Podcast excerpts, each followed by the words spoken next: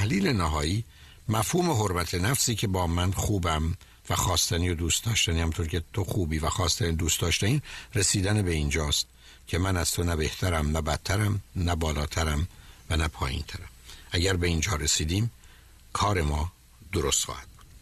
پس آنچه که میشه به عنوان حرمت نفس شناختش به نظر من به ده موضوع اصلی مرتبطه. یک من خوبم همان گونه که تو خوبی. دو من خواستنی و دوست داشتنی هستم. همونطور که خواستنی و دوست داشتنی تو هستی. این دو ستون اصلی حرمت نفسی. به خاطر اینکه این وضعیت برای ما محکم و مطمئن بشه من از آنچه که هستم و دارم شرم و خجالتی ندارم و از هیچ کسی هم به عنوان انسان در ارتباط با خودم وحشتی ندارم. بنابراین این چهار مورده که دو مورد به عنوان ستون و دو مورد به عنوان چیزی که نباد باشه تا نشون بده این ستون در جای خودش محکم و استواره وجود داره. مورد پنجم این هست که من منم و تو تو. ما یکی نیستیم. تو بمیری من نمیمیرم. تو غذا بخوری من سیر نمیشم. تو دوا بخوری درد من رفت نمیشه. اینا مطلبی است که باید فهمید که در بسیاری از جوامع نیست. شماره شش این است که تقدس فقط و فقط از آن انسان و انسان تنها مقدس روی زمین. هفتم من با شما برابرم. هشتم ما با هم یکسان یکسانیم. The same. نهم من ارزش اهمیت اعتبار و جایگاهی دارم همطور که شما هم ارزش اهمیت اعتبار و جایگاهی دارید. و بالاخره دهم که نتیجه موضوع و مفهوم حرمت نفس است این است که من از تو نه بهترم نه بدترم نه بالاترم نه پایینترم. نه دینم بهتره نه خودم بهترم نه سوادم بهتره یا برتره. اونها موضوعی نیست که اصلا مبنای زندگی من باشه. یعنی من وقتی به آدما می‌رسم هی نباید فکر کنم که وزن اونو از من کمتره قد اونو از من بلندتره نمی‌دونم هوش اونو از من چنینه. یه چنین نگاهی نگاه بیمار و ویرانگره. معلومه ما با هم در همه زمین ها متفاوتیم. هیچ دو انسانی که سهل هیچ دو لیوانی دو گردوی دو سیبی دو پرتغالی مانند هم نیستن. حتی من مانند یک دقیقه قبل خودم نیستم. من مانند دیروزم نیستم. حتی بدنی که همکتون من دارم یک سال قبل اصلا هیچ کدام از این اجزا یا سلول ها اینی که همکتون من دارم نبودن. همه رفتند و جابجا شدن پس بنابراین بحث در اون زمینه نیست. موضوع این است که ما به اینجا برسیم که در تحلیل نهایی مسئله انسان بودن ما اساس کار است و بقیه همه فر است. تفاوتی نمی‌کنه که شما این لباس رو بپوشید یا آن لباس رو شما همون آدم قبلی است. مهم نیست که جواب منو بدید چون بیدارید و یا جواب من رو ندید یا اصلا نفهمید چون در خوابید. شما همچنان همون انسان بیداری هستید که خوابیدید. و همین. بنابراین مفهوم حرمت نفس رسوندن من شما به اینجاست. حال پرسشی که مطرح است چرا این موضوع اینقدر جا افتادنش در جوامع بشری با اشکار رو بوده. به نظر می‌رسه به یک دلیل اصلی و اساسی است. و اون این است که کودک انسانی بین یک تا سه سالگی یا چهارده تا سی و شش ماهگی با پنج مشکل اصلی و اساسی روبروست یک موجودی بسیار نادان و می‌داند به تدریج از یک سالگی بعد که نادانه. دو موجودی است ناتوان و خیلی زود متوجه میشه که ناتوانه. یعنی دیگران می‌تونن خیلی کارا بکنن و اون نمی‌تونه اون کارها رو بکنه. سه موجودی است نیازمند که برخی از مطالعات نشون میده یک کودک در دوران 14 15 ساعته بیداریش بیش از هزار تا نیاز و احتیاج داره. یعنی موجود نیازمندی است که غالب اوقات خودش از رفع احتیاجات خودش بر نمیاد. مورد چهارم این هست که از اونجایی که مغز کودک در این دوران کاملا انتخاب می‌کنه و سلکتیوه وقتی شما بهش پنج تا موضوع و مطلب رو میگید دو تا از اونها رو با وجودی که میشنوه به هیچ وجه ضبط نمی‌کنه و فقط مثلا به سه موضوع می‌پردازه و شاید بر مبنای اون عمل کنه.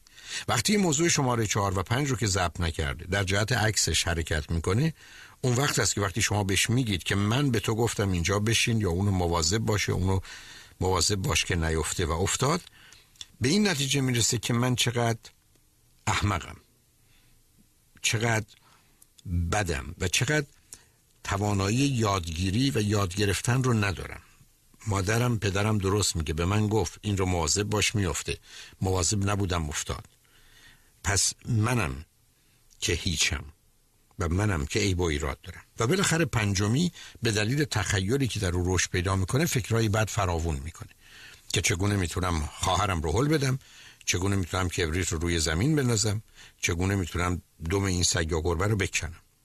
و با وجودی که بیشتر اینا رو هرگز انجام نمیده اما از اونجایی که به ذهنش میاد و می‌دونه اگر این کارا رو بکنه چگونه پسر و یا دختری شناخته میشه یا به حساب خودش بد میشه ولی همچنان اون احساس بد رو می‌کنه. من اگر من شما اگر افکاری داشت برباره دیگران داشت باشیم هر اندازه که به زبان نیاریم یا عمل نکنیم به ما این احساس بد بودن یا بدخواهی ما رو نشون خواهد داد. و برای کودکم مشخصه. بنابراین کودک انسانی بین یک تا سه سالگی یا 14 تا 36 ماهگی با پنج موضوع روبروز یک من نادانم. دو ناتوانم. سه نیازمندم. چهار یاد نمی‌گیرم.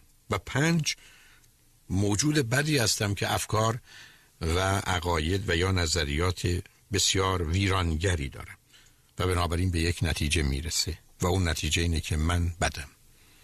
به همجاز که بسیاری از مطالعات نشون میده. مثلا در امریکا بین 95 تا 97 درصد بچه ها در سه سالگی به این نتیجه می‌رسن که من بدم یا من خوب نیستم. و به همجاز که وقتی مایکل جکسون ترانه یا به حال موسیقی رو که پخش می‌کنه تحت عنوان آیم بد پرفروشترین آهنگ جهان میشه. برای که در تحلیل نهایی بیشتر مردمان جهان یه چنین تصوری رو از خودشون دارن که من بدم. حتی آمارای امریکا در تحقیق نشون میده که بیش از 70 درصد مردم امریکا در طی وجودشون معتقدن که من خوب نیستم. 70 درصد افراد بزرگسال. بنابراین مشکلی که در اینجا وجود داره این است که ویژگی انسان و مسیر رشد کودک انسانی و محیط اجتماعی که دور بر او فراهم آمده او رو به اینجا میرسونه که من خوب نیستم یا من بدم. بنابراین وقتی 95 و 97 درصد مردم تازه در امریکایی که این همه پدر مادر مواظب و مراقب هستن و نظامشون هم در اون مسیر حرکت می‌کنه به این نتیجه می‌رسن که من بدم و فقط 3 تا 5 درصدن که به این نتیجه می‌رسن من خوبم. معلومه که بر سر ما چه می‌تونه بیاد. اگر در مراحل بعدی آنچه که لازم هست و باید گفته بشه یا انجام بشه صورت نگیره. به این نکته رسیدیم که کودک انسانی به پنج دلیل نادانی ناتوانی نیازمندی اشتباهکاری و عدم توانایی برای یاد گرفتن و بالاخره تصورات و تخیلات ویرانگر بدی که به ذهنش میاد درس سالیه به این نتیجه می‌رسه که من بدم و به این نکته اشاره کردم که برخی از مطالعات نشون میده مثلا در امریکا یا برخی از کشورها 95 درصد کودکان در سه سالگی به این نتیجه می‌رسن که من بدم و اینها دو هن. گروهی که پدر و مادر نسبتا خوبی دارند. پدر و مادرانی که مواظبند مراقبند و به نوعی از فرزندانشون بر اساس یه اصولی نگهداری می‌کنن کودک به دلیل اینکه پدر و مادر رو این چنین دانا و توانا و نیرومند می‌بینه و با وجود همه بدی های کودک با او خوبی می‌کنه به این نتیجه می‌رسه که من بدم و تو خوبی. به نظر می‌رسه که مثلا در یه جامعه مانند امریکا بین 70 تا 80 درصد کودکان در سه سالگی به این نتیجه می‌رسن که من بدم تو خوبی. اما در همین فرهنگ و جامعه بسیاری از کودکان هستند که با پدر و مادران روبرو هستند که تنبیه کنندن آزاردهنده هستند به بچه ها فشار بسیار میارن آسیب فراوون می‌زنن. انتظارات بسیار دارن بکن و نکن و باید و نباید های سنگین شدید که فوق طاقت کودکه و بنابراین کودک به این نتیجه می‌رسه که من بدم تو هم بدی. نتیجتا شاید یه چیزی نزدیک به 95 درصد که ترکیب مثلا 70 80 درصده و اینجا ترکیب 20 25 درصد داره تبدیل میشن به دو نوع که من بدم تو خوبی و من بدم تو هم بدی. و زمینه مثلا در این گروه دوم من بدم تو هم بدی برای افسردگی و احساس اینکه جهان جای بسیار آزاردهنده اذیت کننده فراهم میشه در حالی که گروه اول حداقل به این تصور می‌رسن که من بدم تو خوبی و به همین که خوبی خوبان و بزرگان و بزرگان مخصوصا دین و اینها رو میپذیرن که اونا چقدر خوب بودن در حالی که در کلامشون و حرفشون و رفتارشون و عملشون شما هیچ جایی مخصوصا این سوداگران زیر اخیر هیچ چیزی از خوبی نمی‌بینید یعنی کاملا روحیه پرخاشگری جنگ خشبین طلبکار ناراضی ستمگر کنترل کننده تنبیه کننده شدید رو می‌بینید به حال کودک به این دوتا می‌رسه. اما اون پنج درصدی اگر فرض کنیم که به این نتیجه برسن که من خوبم معمولا دیگران رو تو بدی می‌دانن. یعنی میگن من خوبم و تو بدی. اما اینا معمولا چهار جور پدر و مادر و یا محیط کودکی دارن. یک پدر و مادرای بسیار ابله نادان. دو پدر و مادرای بسیار بیمار. سه پدر و مادرهای بسیار معتاد. و چهار پدر و مادرهایی که بسیار تنبیه سنگین و شدید می‌کنن یعنی وقتی کودک در یک تا سه سالگی با پدر و مادر نادان بیمار معتاد تنبیه کننده سرزنش کننده سنگین و شدید روبرو میشه کودک به این نتیجه می‌رسه که خوب دنیا منم. برای که وقتی که این لعنتی ها نیستن وقتی اونا کاری به کار من ندارن من با خودم خوب و خوشم. مخصوصا به خودش پناه می‌بره. کودک در چند سال اول از سه طریق درد خودش رو به نوعی تسکین میده. یکی اینکه ماهیچه های خودش رو فشار میده و محکم می‌کنه دوم از نفس کشیدنش استفاده می‌کنه و ضمنا از تخیلش. بنابراین وقتی کسی هست که پدر و مادری با یکی از این یا دو یا سه یا ترکیبی از چهار اینها رو روز به این نتیجه می‌رسه که خوب دنیا منم. من خوبم و تو بدی. و می‌دونیم برخلاف تصور گروهی که در آغاز فکر کردن چه خوبه که کودک من در سه سالگی به این نتیجه رسه که که خوبه متاسفانه اشکال کاری این است که معمولا بیشتر اینا در تا چل سالگی زنده نیستن. یا در قبرستانن یا در گورستان ها هستن یا در زندان ها هستن یا در بیمارستان های روانی. علتش این است که فردی که این چنین سخت و سنگین آسیب دیده و به این نتیجه رسیده که من خوبم با همه بدی می‌کنه چون بقیه بدند. و به خاطر این باور که تنها خوب دنیا من هستم به خودش اجازه شکنجه دیگران رو میده. این گروهی هستن که معمولا حتی وقتی که بخوان از شما گردن بندتون رو بگیرن اون رو می‌کشند و گردن شما رو هم زخم می‌کنن. ای بسا گردن بند رو هم پاره می‌کنن ورزشش رو به کمترین خودش میرسونن. ولی به این چیزا اهمیت نمیدن. این کسانی هستن که با آزار پیرزنان و پیرمردان به عنوان مثلا بی خانمان و کتک زدن اونها تا پای مرگ لذت اینا کسانی هستن که وقتی یه لگدی به یک گربه ای بزنند یا به سگی بزنند و او رو به آسمان پرتاب کنند و سر و صدای او رو بشنوند اون رو ازش به خوبی یاد می‌کنن. اینا کسانی هستند که از آزار شکنجه دیگران لذت می‌برن. آمارای امریکا نشون میده دو در هزار مردم امریکا وارد این مرحله antisocial personality disorder که نوعی psychopath و sociopath هست میشن که اصلا شکنجه دیگران رنج دیگران براشون لذت بخشه. بنابراین هیچ کدام از این کشورهای جهان مشکلی برای اینکه شکنجه‌گر داخلی داشته باشن ندارن. و اینا رو معمولا به به سلول های مردمان بدبخت و بیچاره میفرستن. که در اون تنهایی و بیچارگی قرار گرفتن و تازه به میزانی که بیچارهتر و بدبختتر هستن خشم این افراد رو بیشتر برمیانگیزن. برای اینکه ریشه اصلی و اساسی جنگیدن اونها با یک پیرزن با یک پیرمرد با یک انسان مفلوک که حالا با بهانه‌ای این که منافق است و چنین است و چنان است به این افراد اجازه میده که با شکنجه دادن اونها احساس خوبی هم بکنن حتی احساس درستی بکنن. به که شما می‌بینید بسیاری از اوقات افراد تنبیه کننده به دست خودشون که چشم فرزندشون رو کور کنند و در بیارن اینها بیماران روانی بودن که اصولا از یه چنین کارهایی لذت می بردن و اون محق بودن که همه جهان متعلقه به اونهاست رو به راحتی می‌تونید ببینید. تیپ های شخصیتی که به حال از اینجا نتیجه گرفته میشه یا نشه می‌گیره دقیقا برمیگرده به میزان آسیبی که در این دوران بر کودکان وارد آمده بنابراین کودک سالمتر کودکی است که در حالی که نمیشه هنوز دانش ما به ما کمک نکرده که ما پسر و دخترمون رو به سه سالگی برسونیم و احساس بد رو نداشته باشه اما می‌تونیم کمکش کنیم که این احساس بد خیلی خیلی کم و ضعیف باشه. یعنی پسر و دختر من شما در سه سالگی فکر کنن کمکی بده چون نمی‌تونه به اینجا برسه که من خوبم مگر جزو گروهی باشه که وقتی که از همه دست کشیده و وقتی که پدر مادر نیستن درد کمتری داره رنج کمتری داره به قول معروف سگیست که می‌تونه بمونه و زخمهای خودش رو بلیسه و یه احساس آرامشی بکنه. وقتی هستن همه چی به هم میریزه. ما نمی‌تونیم فرزندی رو به این دنیا بیاریم و هنوز دنیای علم به ما نمی‌تونه کمک کنه که من و شما پسر و دختری داشته باشیم. در سه سالگی بگه من خوبم. فقط می‌تونیم این احساس بد بودن رو در او کاهش بدیم.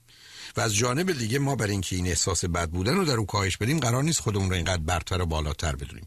یعنی روزی که پدر و مادر به گونه عمل می‌کنن که من همه دان و همه توان هستم و همه خوبی ها از منه که بچم برای این کار آمادگی بسیار داره اون موقع است که فاصله میان آنچه که کودک فکر می‌کنه هست و پدر مادر اینقدر زیاد میشه که یأس بیشتری به او دست میده و خودش رو بدتر و بدتر می‌بینه. بنابراین پدر و مادر قرار همطور که در آنچه که مربوط به پرورش تعلیم تربیت عرض کردم حتما روزی یک بار به فرزندشون بگن نمی‌دونم نمی‌فهمم سر در نمیارم اشتباه کردم اشکال دارم. و اقلا هفته یک بار از فرزندشون به خاطر کار بدی کردن معذرت بخوان. تا کودک به این نتیجه برسه که این پدر و مادر خوب ایدئال من که خدای من و ذهن و زندگی منن اونها هم اشتباه می‌کنن اونها هم خطا دارن اون هم مشکل و مسئله دارن در حالی که متاسفانه در بسیاری از فرهنگ ها تمام کوشش پدر و مادر به بچه ها این است که اونها رو به اینجا برسونن که به ما اتکا کنید. ما همه چیز رو می‌دونیم. همه چیز رو از اختش برمیان و به میزانی که پدر و مادر خودشون رو برتر و بالاتر می‌برن کودکشون حقیقتر و ناچیزتر میشه. چون مبنای کودک فقط یه مقایسه است که در این زمینه وجود داره. و اصولا کودک هم یه گرایشی داره که به در مادر این گونه نگاه کنه. مطالعات نشون میده که کودک انسانی دو تا راه داره. یا بپذیره که خدای خوب مهربانی وجود داره و من بنده گناهکارشم و یا اینکه بپذیره خدایی وجود نداره یا خدای خوب و مهربان نیست منم آدم عادی هستم. کودکان تقریبا همه اولی رو انتخاب می‌کنن. و به همین است که اصولا این باور در ذهن بزرگسالی ما است که من گناهکارم ما خطاکارم ما عیب دارم من ایراد دارم من چنینم من چنانم. حتی در بسیاری از فرهنگ ها این رو به عنوان تواضع و فروتنی می‌دونن. در حالی که واقعا ریشه بسیاری از اینها گرفتاری و بیماری های انسانی. ولی چرا پذیرفته شده؟ به خاطر اینکه وقتی همه این گونه هستند و ضمن اون کسانی که قرار جوامع رو اداره کنن می‌خوان مردم این گونه فکر کنن و با ناچیز دانستن خودشون و هیچ شمردن خودشون هست که اونا می‌تونن هر کاری که دلشون می‌خواد بکنن و این تحقیر و سرزنش هم از اونجا شروع میشه و حتی در محیط آموزشی وقتی شما 500 تا لغت می‌نویسید سه تاش غلطه نمیگن 497 تا درست میگن سه تا غلط. برای که همه جا به من شما این پیام بدن که تو بدی. و در این زمینه هیچ مشکلی وجود نداره. هیچ پدر و مادری اصلا مشکلی ندارن که به فرزندشون میگن تو بدی و بچه اون رو نپذیر. یعنی بچه ها با تمام وجودشون این رو قبول می‌کنن که من بدم. و به همجاست که بسیارشون حتی خودشون رو مستحق تنبیه و شکنجه میرن دستشون میارن جلو میگن من بدم بزن بزن. اگرم شما نزنید خودش خودشو می‌زنه. و ماجرای اون احساس گناه هم که بعدا می‌شناسیم و بعدا بین سه تا 6 سالگی شکل و فرم می‌گیره از همین جا میاد. بنابراین اشکال کار در اینه که کودک انسانی مخصوصا حتی گروه اول که میگه من بدم تو خوبی فقط به این دلیل هست که پدر و مادر اونقدرها خودشون رو بد نشون ندن ولی اگر گروه دوم باشه که بگه من بدم تو هم بدی کسانی هستن که پدر و مادری تنبیه کننده و آزاردهنده دارن و بچه به این نتیجه می‌رسه که من بدم شماها هم بدید. و این زمینه پیدا میشه که تمام عمرش به هیچ کس اعتماد نکنه به هیچ کس اطمینان نکنه اصلا چیز خوبی رو ندونه. و از نظر او خدا دروغه پیغمبر خدا دروغه کتابش دروغه دوستی دروغه محبت دروغه عشق دروغه وفاداری دروغه. اینا همه بازی است اینا همه بازی و سیاه بازی است و حتما هم روزی نه تنها ده بلکه صد و هزار دلیل پیدا می‌کنی که دیدی گفتم برای که واقعیت دنیا چنین. مثل اینکه من بگم آدما میمیرن. خب معلومه. در روز بیش از 200 هزار تا آدم در سراسر جان یا 83 میلیون سال گذشته مردن. بنابراین پیش بینی من پیش بینی مبتنی بر واقعیتیه ولی بحث درباره درصد و اینکه چرا این آدم باید بمیره و چرا همه اینقدر بدن و چرا همه چیز دروغه و همه چیز فریبه. و زمینه پیدا می‌کنه که جهان رو یه بازی بزرگ دوز بازی درست یه دروغ بزرگ بدونه. و غیر از اینم به هیچ چیز توجهی نداشته باشه. بنابراین مشکلی که در اینجا وجود داره این است که گروه اولی که میگه من بدم تو خوبی و گروه دوم که میگه من بدم تو هم بدی هر دو در یه چیز مشترکن که من بدم. و گروه سومی که بهش اشاره کردم که میگه من خوبم تو بدی اینا کسانی هستند که در جهان باعث زحمت و دردسر بسیارن و در همه جوامع هم به شکل و فرمهای مختلف موجبات مسائل و مشکلات فراوون رو به وجود میاره.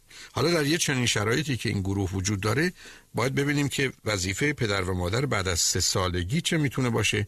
برای که همطور که عرض کردم ته وجود کودک انسانی در سه سالگی در شرایط عادی نوشته من بدم. حالا اگر محیط نسبتا مناسب باشه من بدم. تو خوبی؟ اگر شرایط و وضعیت و پدر و مادر خوب نباشن من بدم تو هم بدی. ولی اون گروهی که معتقد هستند من خوبم و تو بدی به خاطر اینکه هرچی دیدن بدی دیدن متاسفانه اینها حتی در زندان ها اونطور که می‌دونیم حتی به یک سال هم دوام نمیارن چون برخورد و رابطه بد نامناسب اونها با آنچه که در زندان حاکم است و به عنوان فرهنگ زندان می‌شناسیم دیر یا زود اونها رو به وسیله بقیه زندانیان به مرگ میکشونه و معمولا از اونجا سالم بیرون نمیان. برای که توان اون تحمل ندارن و از اونجایی که به دو چیز یکی زندگی کردن و یکی آزادی فکر می‌کنن در یه شرایطی که زندگی در کار نیست و آزادیشون محدود میشه از اونجایی که مسئله مرگ و نابودی براشون در مورد دیگران عادیه به خود اونام تسری پیدا می‌کنه و در نتیجه قالب اینها جان سالمی از یه محیط هایی که به حال احتمال برخورد زندانیان با هم وجود داره به در نمی‌بره. رسیدیم که کودک انسانی به دلیل پنج موضوع مهم نادانی، ناتوانی، نیازمندی، اشتباه کاری و افکار بد و غلط. در سه سالگی به این نتیجه می‌رسه که من بدم و در این زمینه گروه دیگری پیدا میشن که میگه من بدم تو هم بدی. در حالی که گروه اول که اکثریت رو در بر می‌گیره شاید 70 80 درصد میگه من بدم ولی تو یعنی دیگران خوبن. و به که ما تقدس رو از آن دیگران می‌دونیم و عیب و ایراد رو از آن خودمون. ولی گروه سومی هستن که چون پدر و مادری نادان و بیمار و تنبیه کننده و معتاد دارن به این نتیجه می‌رسن که من خوبم و تنها خوب جهان منم و تو بدی. در حال گفتگو درباره این دسته آخر نیست. این دسته آخر هست که معمولا با بیماری های روانی اختلالات عجیب و سنگین شخصیتی و یا گرفتاری های دیگه معمولا بیشترشون عمر حتی چهل ساله ندارن و به نوعی از میان میرن. برای که این نوع نگاه همون نگاهی است که حتی وقتی پلیس اونها رو تعقیب می‌کنه نمیستن تا بالاخره ممکنه با مشکلاتی روبرو بشن یا بعد از هر زندانی دو مرتبه ظرف چند روز راهی زندان بعدی میشن یا گرفتاری ها و بیماری هایی پیدا می‌کنن که به خاطر اون جان سالم به در نمیبر اما در خصوص گروه اول دوم وظیفه پدر و مادر چیه؟ همطور که ارز کردم پدر و مادر من شما قرار بوده که تا اونجایی که ممکنه به ما این پیام رو می‌دادند که ما خوبیم و خودشون رو اونقدر بزرگ و مهم و دانا و توانا نشون نمی‌دادن تا ما بتونیم اون احساس بد بودن رو به صورت خفیفش داشته باشیم. ولی اگر نوع دوم بودن که به دلیل آزار اذیت ما ما خودمون رو بد می‌دانستیم ولی اونها رو هم بد یا از خودمون بدتر می‌دانستیم گرفتاری فراوونه ولی به هر حال وظیفه پدر و مادر این است که بین 3 تا 18 سالگی که 15 ساله. به نظر من اگر روزی 50 بار به موقع به جا به اندازه این پیام رو به فرزندشون بدن که تو خوبی و یا کار خوبی کردی این امید وجود داره که در 18 سالگی من به این نتیجه برسم که من خوبم. در غیر این صورت احتمال چنین چیزی به نظر من بسیار ضعیف یا کمه. یعنی اگر پدر و مادر هر قدمی که کودک برمیداره یا نوجوان برمیداره. هر کاری که می‌کنه در مسیر مثبت سازندش اما درست به موقع به جا به اندازه تشویقش کنن. نه اینکه بیش از حد چون اون خودش مشکل و مسئله دیگری رو به وجود میاره. بر این احساس بد من شما غلبه می‌کنیم و در 18 سالگی به این نتیجه می‌رسیم که من خوبم. اما در اینجا وقتی به این نتیجه رسیم که من خوبم اگر جزء گروه اول باشیم در حقیقت به آنچه که اسمش سلامت روانی و حرمت نفسه می‌رسیم من خوبم تو هم خوبی. که در آغاز گفتگو داشتم. من خوبم و تو هم خوبی. در سه سال اول این احساس که من خوبم پیدا نمیشه. اما بین سه تا 18 سالگی پدر و مادر با رفتار درست محیط آموزشی با به وجود آوردن شرایط مناسب که خوشبختانه امروز در برخی از کشورها دیده میشه نوجوان یا جوان رو به اینجا میرسون که در 18 سالگی میگه من خوبم تو هم خوبی. در خصوص کسانی که گفتن من بدم تو هم بدی کار خیلی خیلی مشکل تره یعنی به صورتی است که کوشش پدر و مادری که مثلا در سه سال اول با فرزندشون این چنین بد کردن که او رو به این نتیجه رسوندن که من اگر بدم تو هم بدی کار بسیار سخت و مشکله و به همین است که قالب اوقات این افراد حتی اگر مدتی به خاطر رفتار پدر و مادر و یا کوشش خودشون که بعدا به اشاره خواهم کرد کمکی گرفته باشن احتمال این وجود داره که در دوران سالخوردگی دو مرتبه به همون حالت سخت و تلخ و بد قبلی خودشون برگردن و با ضعف و زبونی خودشون همه جهان رو بد و بیمار و گرفتار بدانند بنابراین وضعیت دوم وضعیت خطرناکی است و بسیاری از اوقات با استراب ولی بیشتر با افسردگی و خشم همراهه و در نتیجه این افراد که ده 15 تا 20 درصد بسیاری از جوامع رو تشکیل میدن همیشه به عنوان موجودات تلخ سرد سرزنش کننده انتقاد کننده ای که حتی جملاتشون با نه و منفی و مخالفت شروع میشه. حتی اگر در جهت تایید شما هستن شما با اونها روبرو میشید. اما گروه سوم رفتار پدر و مادر اولا بعید است که پدر و مادری که بچه رو در سه سال اول به جایی رسوندن که به این نتیجه برسه من خوبم و تو بدی حالا بخوان خوبی دیگران رو برای ثابت کنن. به همجاست که بسیاری از روان درمانگران اگر با کسی روبرو بشن که در وضعیت روانی سه بوده یعنی من خوبم تو بدی می‌دونن که در جهت معالجه این افراد خیلی موفقیتی به دست نمیارن و به نظر من در مورد شدیدش تقریبا هیچ وقت به دست نمیارن. چون اینجا ماجرایی نیست که من چشمی رو که خوب نمی‌بینه درستش کنم. ماجرا این است که این فرد اصلا چشماش رو در آوردن و دیگه جایی و راهی برای دیدن در وجود نداره. و این آسیبای سخت و سنگین هست که در جوامع و مخصوصا الان جوامعی که درگیر این جنگ ها و بحران ها و طوفان ها هستند معلوم نیست که چگونه مردمانی رو بعدا ارائه خواهد داد. حتی اگر محیط و شرایط بعدی این چنین بد نباشه.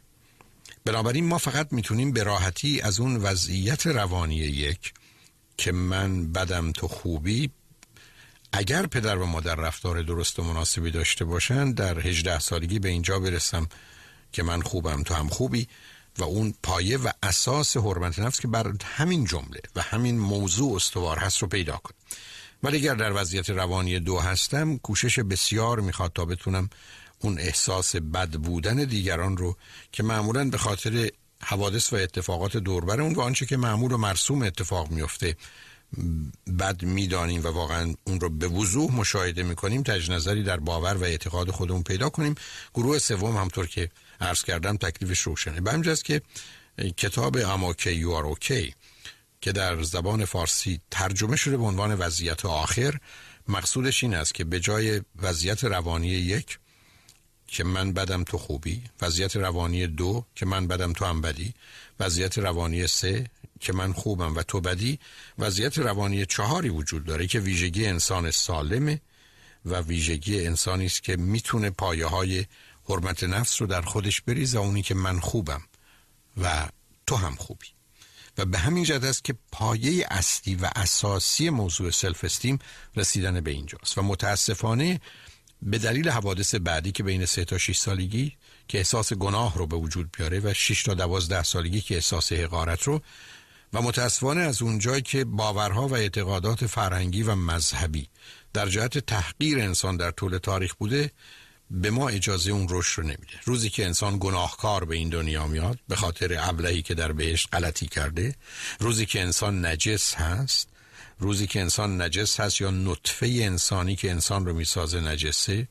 روزی که از یک زن بالغ به دلیل تولید مثل خون بیرون ریخته میشه و در حقیقت دوران پریود او هست به عنوان یک پدیده نجس شناخته میشه. روزی که حتی دعای او به بارگاه الهی قابل قبول نیست به خاطر آنچه که طبیعت نه تنها بر او تحمیل کرده به خاطر سلامت کودک یه چنین دگرگونی لازمه. حالا او محکوم و نجس شناخته میشه.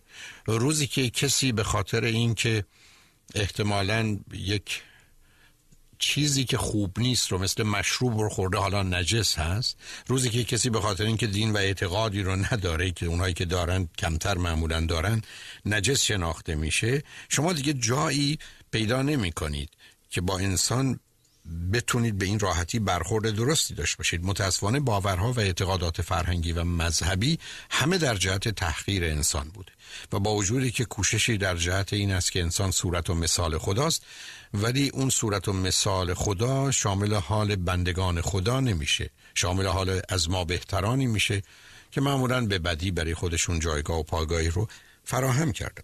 و به همین جهت است که تا زمانی که من و شما با تمام وجودمون با این باورها و اعتقادات نجنگیم و زیر بار اونها نریم امیدی بر اینکه انسان به اینجا برسه که من خوبم و خواستنی و دوست داشتنی و تو هم خوبی و خواستنی و دوست داشتنی و بتونیم از یه امنیت و آرامش و صلح و صفایی برخوردار باشیم هیچ راه دیگری وجود نداره و متاسفانه در دنیایی هستیم که بسیاری با عقاید افراطی و تند کوشش می‌کنن ما رو بیشتر و بیشتر در این احساس بد بودن خودمون نگه دارن توجه شما رو به این نکته جلب می‌کنم که من به عنوان انسان اشتباه می‌کنم و کار بد می‌کنم ولی من بد نیستم. اشکال کار در این است که رفتار به عنوان هویت و شخصیت شناخته میشه. من اینکه هزار بار کار عاقلانه کردم پنج بار کار احمقانه کردم چرا باید خودم را احمق بگم یا دیگران من احمق بگن؟ من که هزار بار کار عاقلانه کردم. من که هزار بار کار خوب کردم پنج بار کار بد کردم چرا آدم بدی هستم؟ چرا به خاطر هزار بار کار خوبم آدم خوبی نیستم؟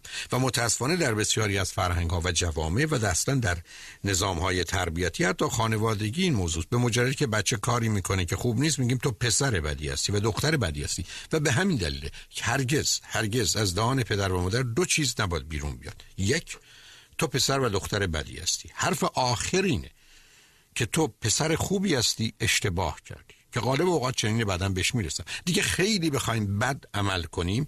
تو پسر خوبی هستی که کار بدی کردی. تو دختر خوبی هستی که کار بدی کردی. این حد اکثر حرفی است که یک پدر و مادر می‌تونه بچهش بزنه. هیچ وقت از دهان یک پدر و مادر نباید در بیاد که تو پسر یا دختر بدی هستی. اولا نیست. اولا نیست که بعدا بهش خواهم رسید. دوم این که این گفته فقط او را بدتر و بدتر می‌کنه. و نکته دوم این است که هرگز نباید به بچه گفت من تو رو دوست ندارم. یا دوستی من مشروط بر اینی که الان بری بخوابی یا به خواهرت کمک کنی یا به برادرت کمک کنی یا غذا تو بخوری. فاجعه اینجاست. ما درست برعکس باید بگیم پسرم دخترم تو رو دوست دارم حتی وقتی که کار بد می‌کنی. حتی وقتی که اشتباه می‌کنی. روزی که چنین پیامی رو بدیم امید به جهت بهبودش وجود داره. بنابراین هیچ وقت هیچ پدر و مادری نباید عشقشون رو علاقهشون رو به فرزندشون مشروط کنن. اصلا ماجرای عشق بدون قید شر در ارتباط با پدر و مادر برای سلامت کودک در بزرگسالی قصه دیگری است. بنابراین هیچ پدر مادر هیچ وقت نباید به بچهشون بگم من تو رو دوست ندارم یا چون این کار کردی یا نکردی دوست ندارم و یا دوست داشتن تو مشروط به اینه که چنین یا چنان کنی. چون هیچ قید و بندی و شرطی برای دوست داشتن نیست. کودک انسانی باید بدونه همیشه خواستنی و دوست داشتنی است. چون پایه اصلی و اساسی حرمت نفس و سلامت روانی او در اینجاست. و نکته دوم این است که هرگز نباید از هیچ پدر و مادری شنیده که تو پسر و دختر بدی هستی بلکه تو پسر و دختر خوبی هستی که کار بدی کردی یا اشتباه کردی. اگر چنین کنیم امید به این هست که رفتار درست ما بین 3 تا 18 سالگی در ارتباط با فرزندانمون این امید رو به وجود بیاره که در 18 سالگی فرزند من و شما به این نتیجه رسی که خوبه و خواستنی و دوست داشتنی و دیگران هم خوبن و خواستنی و دوست داشتنی و تمام دنیای او رو گلستان کنیم. تمام دنیای او رو گلستان کنیم. تمام جهان رو برای او زیبا با نور و روشنایی کامل کنیم. در غیر این صورت جهانی زشت و آزاردهنده و تلخ خواهد بود که مهم نیست که در زندگی به کجا می‌رسه یا نمی‌رسه.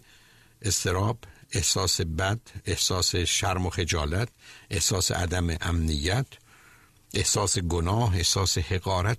هرگز دست از سر او بر نمیداره. شما هیچ مشکلی ندارید که بزرگترین استادان دنیا رو ببرید و ظرف حتی چند ساعت اونها رو به اینجا نرسونید که بپذیرند که بدن گناهکارن کثیفن فاسدن اشتباه کردن غلط کردن. چنین و چنان بودن اینجا یا اونجا بد کردن و بد بدن و حتی خودشون رو مستحق مجازات بدونن. موضوع عجیبی است. و تا زمانی که من و شما باش نجنگیم همچنان گرفتاریم. درباره اینکه حالا با این پدیده حرمت نفس با این موضوع ها و مسائلی که عرض کردم که در هفته گذشت آینده خلاصه شو عرض خواهم کرد و بعد می‌رسم چگونه میشه با این موضوع ها برخورد کرد. از شما می‌خوام که به برنامه های بعدی توجه کنید